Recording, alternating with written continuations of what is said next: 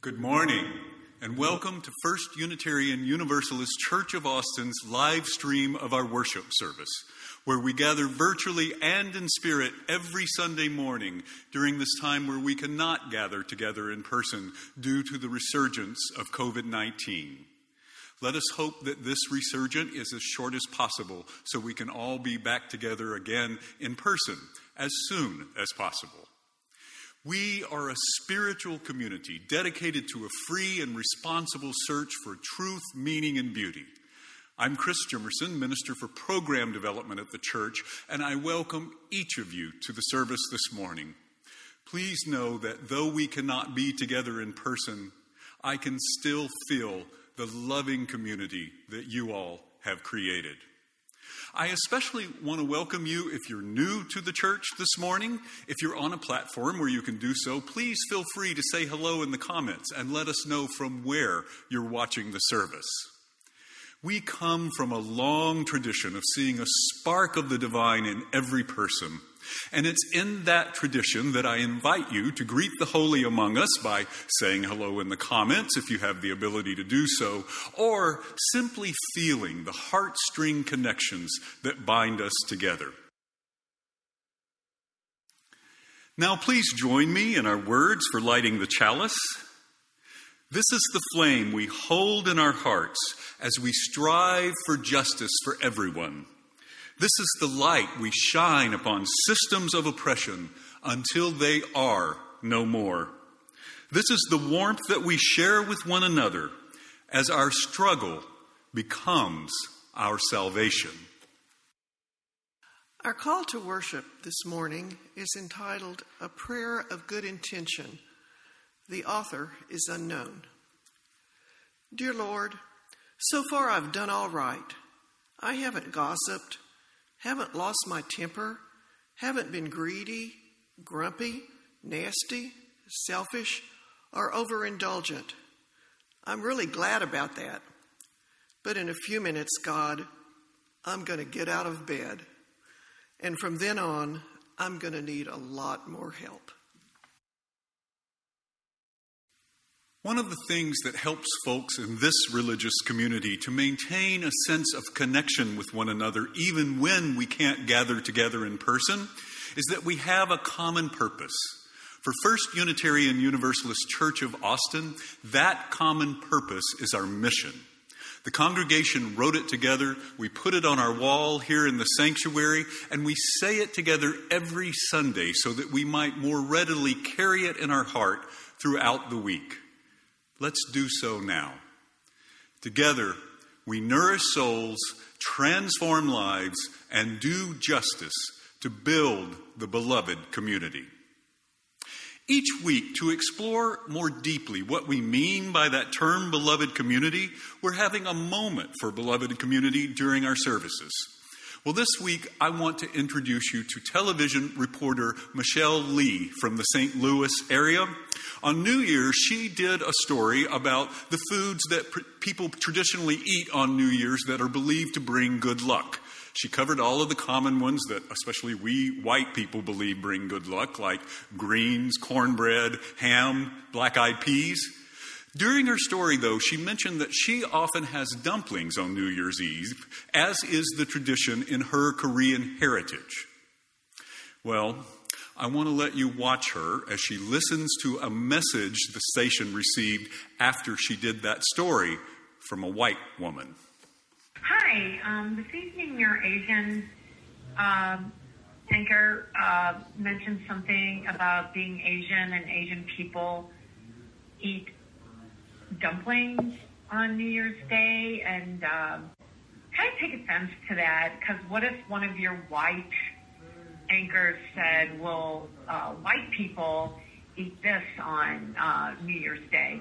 Um, I don't think it was appropriate that she said that. And she was being very Asian, and I don't know. Uh, she can keep her Korean um, to herself. All right, sorry. Uh, it was annoying. Because if a white person would say that, it they would get fired. so say something about what white people eat. So, all right, thank you.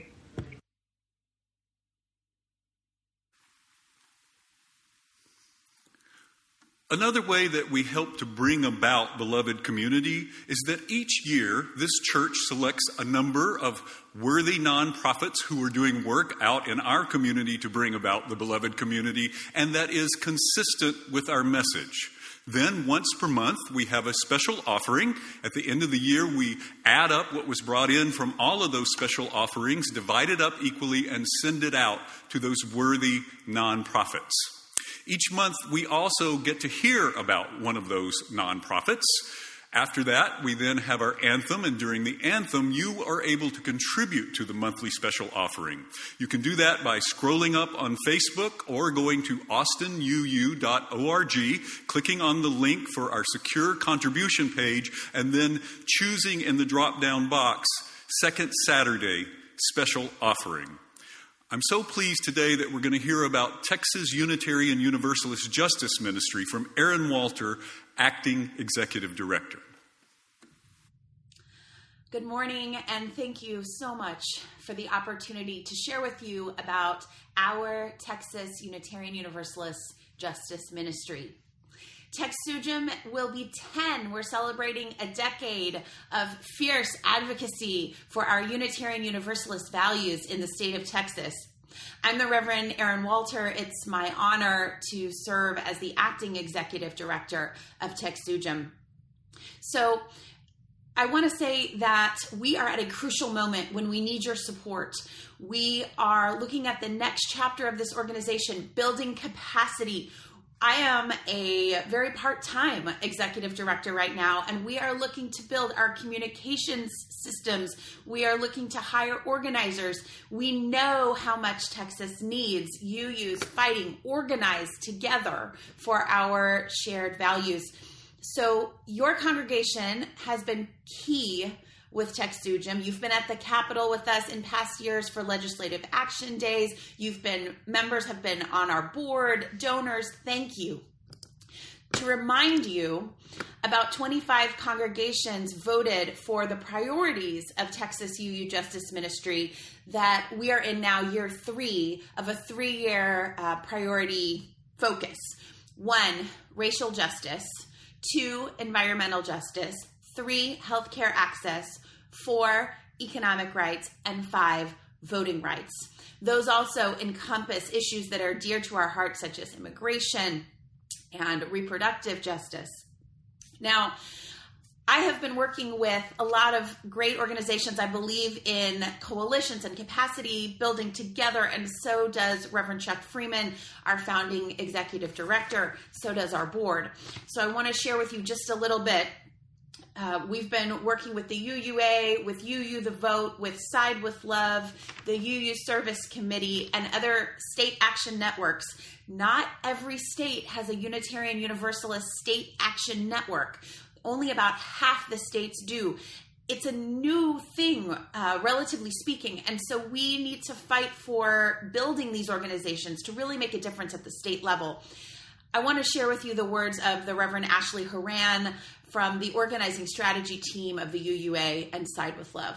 She says, This is a huge moment of potential for TXUUJM, and it's coming at a watershed moment for Texas as the bellwether of so many issues that are moving nationally. So we have a big fight and we need each other. We need to be organized, and Unitarian Universalists are needed in our state legislature and out in our communities. We're proud to be working with Texas Impact, the Texas Civil Rights Project, the Austin Sanctuary Network, Mano Amiga, grassroots organizations, and we are proud to be working with you. So I'd like to ask you to be as generous as you can be. Give from your values, from your heart, and start this new year really feeling good about your commitment to justice work as an expression of your faith and your love in Texas. On behalf of everyone at the Texas UU Justice Ministry, thank you so much, and I hope to see you very soon. Let me tell you about the cricket and the coin.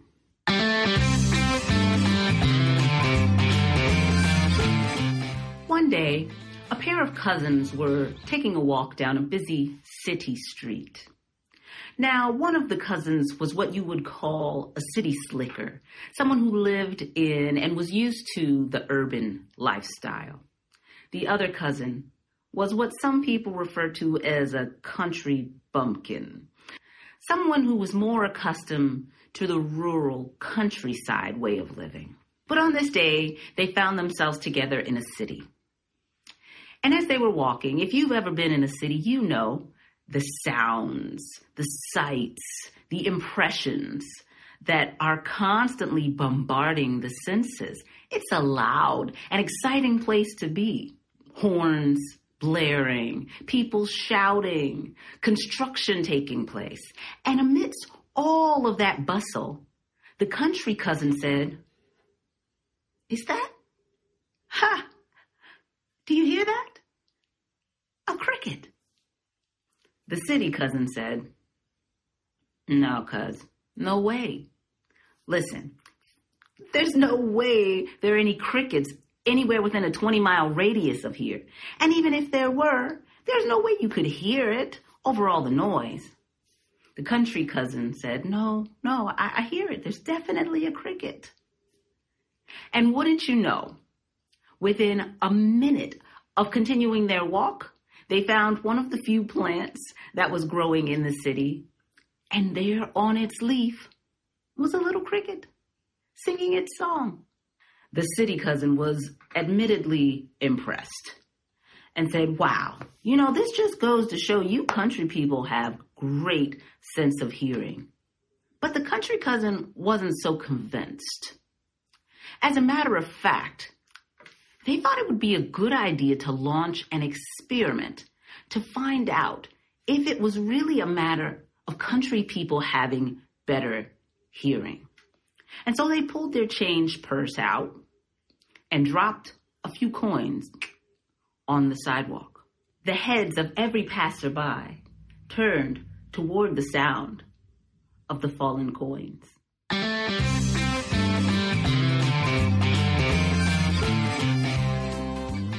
This story illustrates that we are more likely to notice things that we're used to noticing. So it's a good idea to pay attention to where we pay attention, to focus our intention and choose where we place our focus.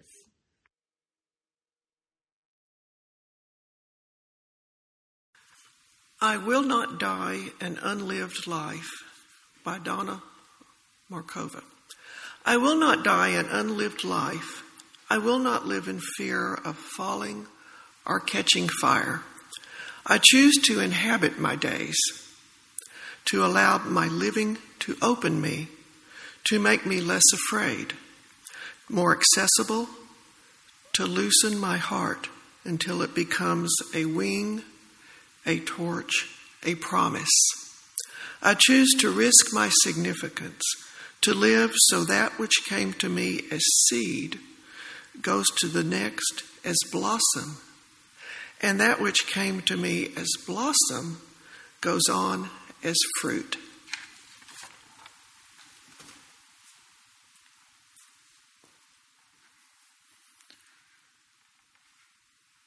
Please join me now in a spirit of prayer or meditation. Spirit of love and life, breathe into us a courage, a fortitude as we move through this time of COVID 19 surging yet again. As we witness loved ones and far too many in our community being affected by suffering from this pandemic. Fill us with hope. Fill us with the spirit of love. May we surround one another with the spirit of love, even if from a distance. May we be there for one another May we know in our heart of hearts that this too shall pass. These things we ask in the name of all that is holy. Amen.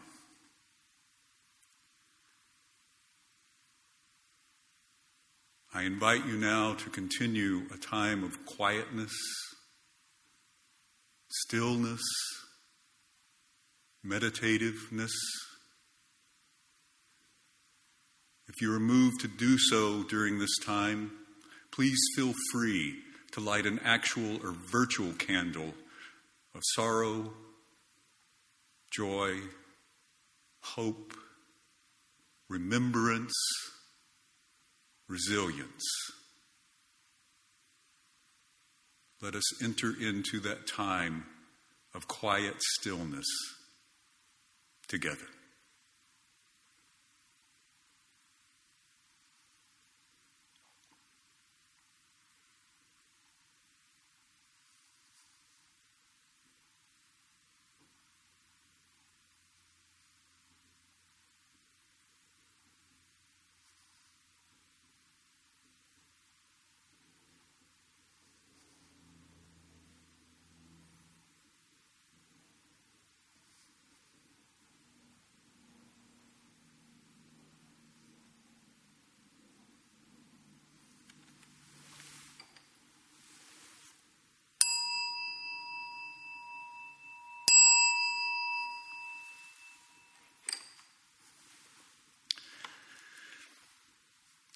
In the little East Texas town where I grew up, there was a saying that went like this The road to hell is paved with good intentions.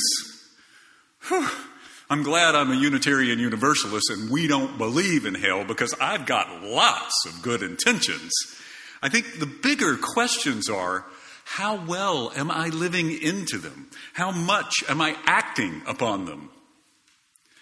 The spiritual topic we're exploring this month in many of the church's programs and activities is living with intention. I think most, if not all of us, would like to think we're living intentional lives, or at least trying to do so. But what does that mean, really? And how do we go about doing it? Is living with intention about our goals for ourselves and our world? Is it more about a sense of being, a sense of alignment, integrity, authenticity with our core values, our truest selves? Maybe some of both? And how do we go about discerning our core values and truest self? Well, I won't pretend to have all the answers to all that. I can share with you, though, an experience I had that I think at least helped me get closer to getting intentional about life, understanding who I am and what values I want to live in our world. And fortunately, those values turned out to be pretty darn equitable with this church's stated values. I think we don't talk about those church values enough, so let's review them now. Our church's values are transcendence, to connect with wonder and awe at the unity of life, community, to connect with joy, sorrow, and service with those whose lives we touch, compassion, to treat ourselves and others with love, courage, to live lives of honesty, vulnerability, and beauty. Transformation, to pursue the growth that changes our lives and heals our world. I think there's a lot of intentionality inherent within living those values. Anyway, back to the story. In my second and third years of seminary, we were required to do a 20 hour per week ministerial internship at a Unitarian Universalist church. This was in addition to the mounds and mounds of reading and writing, online and over the phone class discussions, and trips to Chicago three times per year for intensive eight hours per day classwork over a period of weeks that were also required of us. Add to that the fact that the church where I did my internship ended up being in turmoil, often requiring more than 20 hours per week, and I never felt like I was being very intentional about anything in my life. I was just running from one thing to the next, dancing without direction just to keep up with all of the requirements on my time. I never felt as if I could do the spiritual work, the reflection on what I was experiencing and learning, the growing into myself and discerning of, discerning of my values that is a part of ministerial formation. And that process of formation is as or more important for becoming a minister as the academic and experiential learning. Then one day I was expressing this frustration with one of the advisors at my seminary, and she suggested that I meet once a month with a spiritual director who might help me sort this all out and find a spiritual lens with which to approach it. I did, and he helped me so much. He continues to help me to this day. He helped me find ways to get off that dance floor and onto the balcony where I could begin to see a larger perspective. I could begin to see where I would like the dance to take me. I began to set aside time to look at all that was going on in my life, as well as to engage in spiritual practices that help me understand who I am and what my core values are. Oddly enough, setting aside this time for spiritual discernment and take that lar- larger, longer view helped me to organize what had seemed overwhelming. It helped me to realize that I could ask for help if I needed it. I could work with my internship supervising minister to determine what I might let go or postpone if needed. I could ask for more time to sub- submit a paper if needed. Oddly enough, it turned out that living with intention involves setting aside the time to, well, get intentional about it. So, as that hopefully not too self indulgent story may have hinted, there are some practical practices that can help us break out of our daily routine and habits so that we can live with greater vision and intention. Our spiritual practices, from meditating to gardening and so on, help us move into different ways of thinking, help us both gain a broader vision and explore our deepest selves. Now, the research on this says to try engaging in some of these practices first thing in the morning, while the mind is still clear and the demands of the day have not yet grabbed us. So, when you first get up in the morning, pray or meditate. Get grateful. Think about or write down at least some of that for which you're grateful. Journal about your life, about your intentions for the day, about whatever comes into your mind. Sing. That's right, sing. You might want to warn your family or housemates first, though. Go for a walk in nature. The list could go on and on. What are some ways you can think of to start your day that might help you focus your intentions?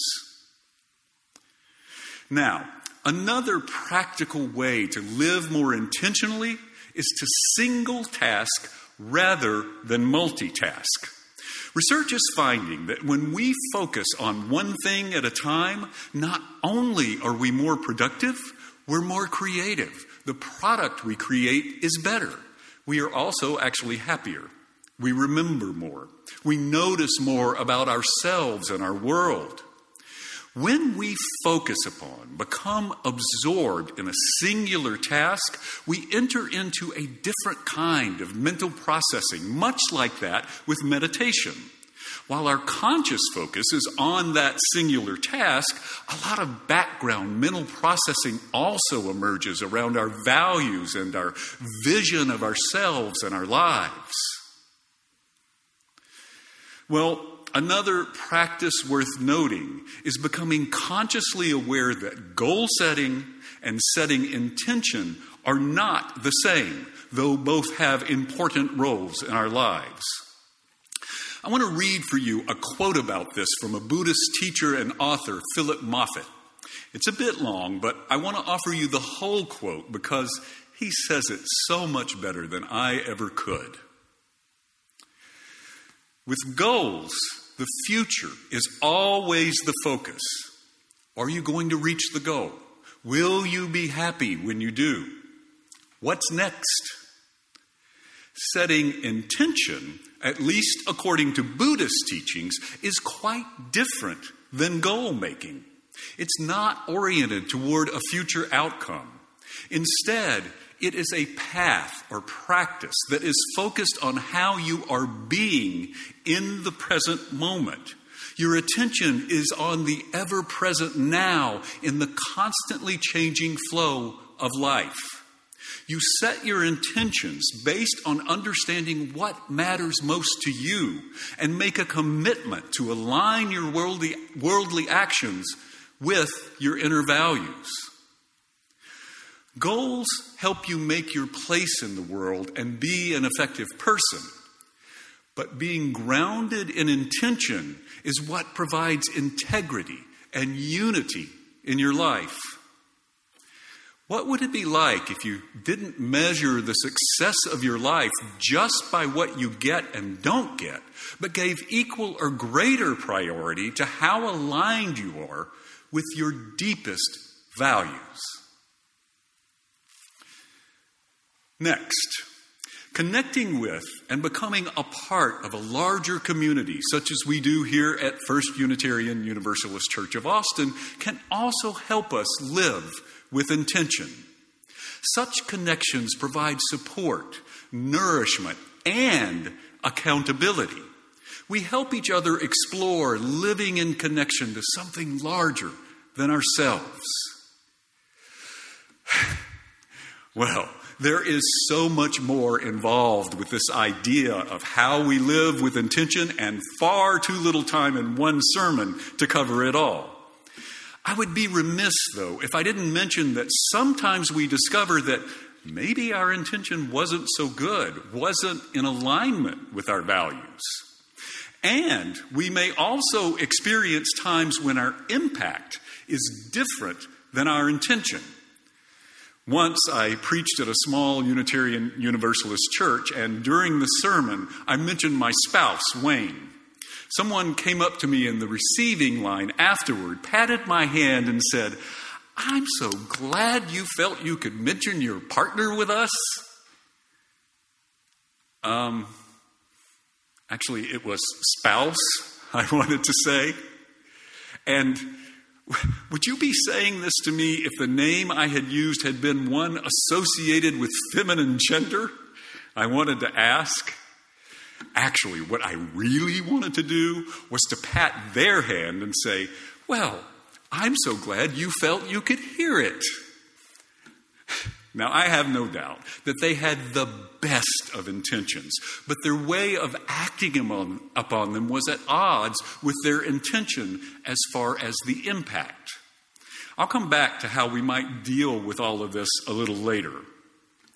But one last aspect of living with intention I want to mention is what researcher and social worker Brene Brown calls living wholeheartedly. Living wholeheartedly is about taking risks, being willing to be vulnerable, embracing life, love, and connection, being willing to share our truest selves. Well, to that end, within Unitarian Universalism and here at this church, we have a concept that I think may be very helpful to trusting ourselves to live wholeheartedly and with vibrant int- intention. We make covenants with one another. Covenants are a set of promises that we make about how we will be in relationship with one another and our world. An important part of covenants involves forgiving and being willing to be called back into covenant when we fall short of those promises. Much like the examples of falling short of our intentions, I mentioned earlier. One might think of living with intention, then, as a set of promises one offers to oneself, living in covenant with oneself. Whew. Well, again, as you can tell, this idea of living intentionally can be both broad and deep, difficult to describe fully, as I have just no doubt strongly demonstrated. I think, though, I think I may be able to show you what it looks like by way of spoken word poet Natalie Patterson.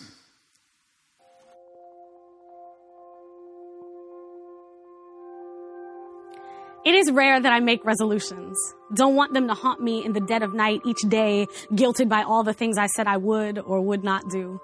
I only do what I want, when I want, with a full heart or not at all, and the rest will have to settle somewhere between my lips and my intentions. I do not promise often, but there comes a day when I am more than wild woman, more than what I've accomplished or seek to, and as that day approaches, I promise to remember how to love. In the face of hurt in my heart, I will love you foolishly at times, but brave. I promise to forgive, to ignite the soft of me and to surrender to that everything ain't gonna grow like I grow, ain't gonna know what I know, how I know, and that is okay. There is still love in separation, still love in letting go. I promise to love myself, to honor this girl with dreams she can't stomach yet, but she tries hard to. In the morning, I will pray to a God I hope to be more like, and she will laugh, knowing I have already forgotten that she loves me unconditionally, just a silly girl wanting more and more and more, but already having everything I need. I promise to laugh hardest when, when life is most challenging. I promise to tell strangers that they are beautiful because they probably haven't heard it in too long. I promise to dance across the floor when I'm excited. I promise to be excited. To sit with my mother, to remind her that she makes amazing things, to listen to my elders, to honor the repetition in their stories, to watch intently as my nephew and niece blossom. I promise to call my sister, to love her because she grows our family when I might not, and, and none of this comes easy. None of it will be overnight. I might be scared and stubborn at first, and when I am, I promise to lean into it, to let life make a masterpiece of me, to say everything that needs to be said in a moment and trust that I am prepared. I promise to listen to the way God moves. I promise to be moved, to not stop noticing the details in the day, the way you hesitate before speaking, or the nervous girl at the table next to me. I promise to never stop picking up on energy or feeling responsible for humanity. I promise to let this fire rage, to drink more water and carry this skin skin like a gift. I promise to, to breathe on purpose and fall in love without fear. I promise. I promise. I promise. Amen. Now, please join me in our words for extinguishing the chalice. We extinguish this flame, but not the light of truth, the warmth of community, or the fire of commitment. These we hold in our hearts until we are together again. May we dare to live from the center of our being. May we make our own choices before others' choices make us. May the fire that burns in our belly light our way. May our collective intention make the world shine anew. I send you much love. I wish you much peace. This is a production of the First Unitarian Universalist Church of Austin. For more information, go to our website at austinuu.org.